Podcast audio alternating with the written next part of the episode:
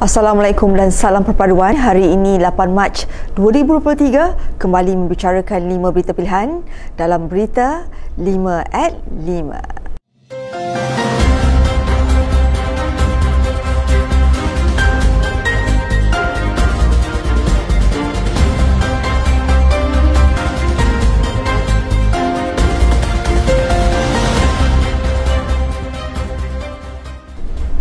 Esko Belia Sukan Pembangunan Usahawan Koperasi dan Sumber Manusia Negeri Johor Muhammad Hairi Mak Shah menyambut baik dan menyokong penuh usaha Menteri Besar Johor Datuk On Hafiz Ghazi menyediakan pelaksanaan moratorium kepada mangsa banjir. Jelas beliau, pelaksanaan moratorium tersebut diberikan sekurang-kurangnya 3 hingga 6 bulan di negeri ini bagi membantu ramai mangsa banjir dan menanggung kerugian akibat bencana tersebut. Katanya bencana itu sudah pasti memberikan impak yang cukup besar bagi mangsa banjir terutama sekali kewangan di mana lebih 50,000 mangsa terjas di semua 10 daerah. Tambahnya, musibah ini tentunya satu dugaan dan cabaran besar bagi mangsa-mangsa yang terkesan khususnya buat peniaga-peniaga dan belia di negeri ini. Menurut beliau, pemohon yang ingin memohon penangguhan perlu mengemukakan bukti ataupun dokumen sokongan daripada ketua kampung ataupun penghulu. Media melaporkan keadaan banjir di Johor semakin buruk akibat peralihan monsun pada Januari hingga awal Februari lalu dan semua mangsa banjir di Johor kini ditempatkan di 268 pusat pemilihan sementara di seluruh negeri. Ketua Penerangan UMNO Malaysia, Isyam Jalil memidas kenyataan timbalan pengurusi Perikatan Nasional Tan Sri Abdul Hadi Awang yang berkias untuk menjatuhkan dan menukarkan kerajaan yang sedia ada ekoran pendawaan yang diterima. Jelasnya, kenyataan tersebut sedikit sebanyak menunjukkan bahawa beliau tidak menghormati akan titah Jendela Pertuan Agong dan ketidakstabilan politik yang akan memberikan banyak impak negatif kepada negara. Beliau turut menyarankan pemimpin-pemimpin Perikatan Nasional yang terpalit dengan kes rasuah untuk membersihkan nama mereka di mahkamah dan tidak meruntuhkan kerajaan yang sedia ada. Media melaporkan Abdul Hadi yang juga Presiden PAS mengakui adanya usaha sedang dilakukan Perikatan Nasional dan parti komponen di Blok Pembangkang untuk menjatuhkan kerajaan perpaduan ketiga ini. Menurut Abdul Hadi, berdasarkan sistem demokrasi negara, perkara itu boleh dilakukan dan tiada mana-mana pihak boleh menghalang Perikatan Nasional untuk mengembangkan kerajaan pimpinan Datuk Seri Anwar Ibrahim calon yang bertanding dalam pemilihan parti kali ini terutamanya bagi jawatan ahli Majlis Kerja Tinggi AMNO diingatkan agar tidak terpengaruh dengan kumpulan yang mahu menggugat kerajaan semasa.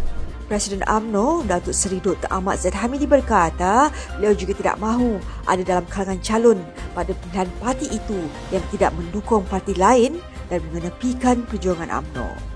Beliau yang juga timbalan Perdana Menteri itu berkata mereka telah mencalonkan diri adalah terdiri daripada yang benar-benar komited untuk memperkasakan UMNO di semua peringkat terutamanya di peringkat nasional. Sementara itu, mengulas keputusan agar dua jawatan tertinggi UMNO iaitu Presiden dan Timbalan Presiden tidak dipertandingkan pada sesi pemilihan kali ini jelas tidak melanggar sebarang peraturan dan perlembagaan parti. Dia berkata, Kementerian Dalam Negeri memutuskan untuk memberi pengecualian daripada pematuhan Seksyen Akta Pertubuhan 1966 Akta 832 berhubung keputusan usul tambahan tidak mempertandingkan jawatan Presiden dan Timbalan Presiden pada pemilihan parti tahun ini. Pemilihan AMNO untuk sesi 2023 ini sudah semestinya bakal membawa pembaharuan kepada parti ini terutamanya dalam menentukan kelangsungannya menghadapi era politik yang mencabar. Ahli Majlis Kerja Tinggi AMNO Datuk Seri Abdul Rahman Muhammad berkata sudah semestinya para perwakilan mahukan barisan kepimpinan baru yang mampu mencorakkan masa depan AMNO. Beliau yang juga timbalan Menteri Kerja Raya yakin bahawa kekuatan AMNO akan dapat dikembalikan selepas musim pemilihan ini terutamanya dalam menghadapi enam pilihan raya negeri. Jelas beliau bagi calon-calon yang menawarkan diri sudah pasti datang dengan niat untuk mempukuhkan parti dan beliau yakin bahawa tidak akan berlaku perpecahan pasca pemilihan ini.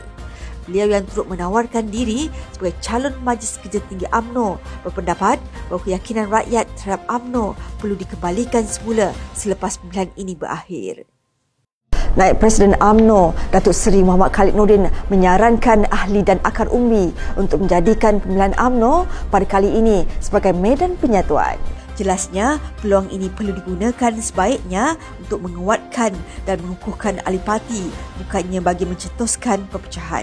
Beliau yang turut menawarkan diri sebagai naib Presiden AMNO pada musim pemilihan kali ini dengan memegang nombor calon tujuh membawa tekad untuk mengembalikan kepercayaan dan memulihkan keyakinan rakyat kepada AMNO.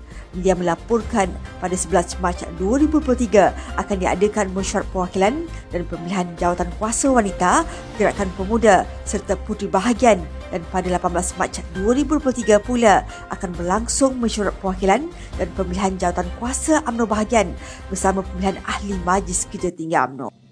Sekian saja daripada saya, Adib Ahmad. Jangan lupa temu janji kita Isnin hingga Jumaat jam 5 petang. 5 berita pilihan hanya di Berita 5 at 5. Assalamualaikum dan salam perpaduan. Música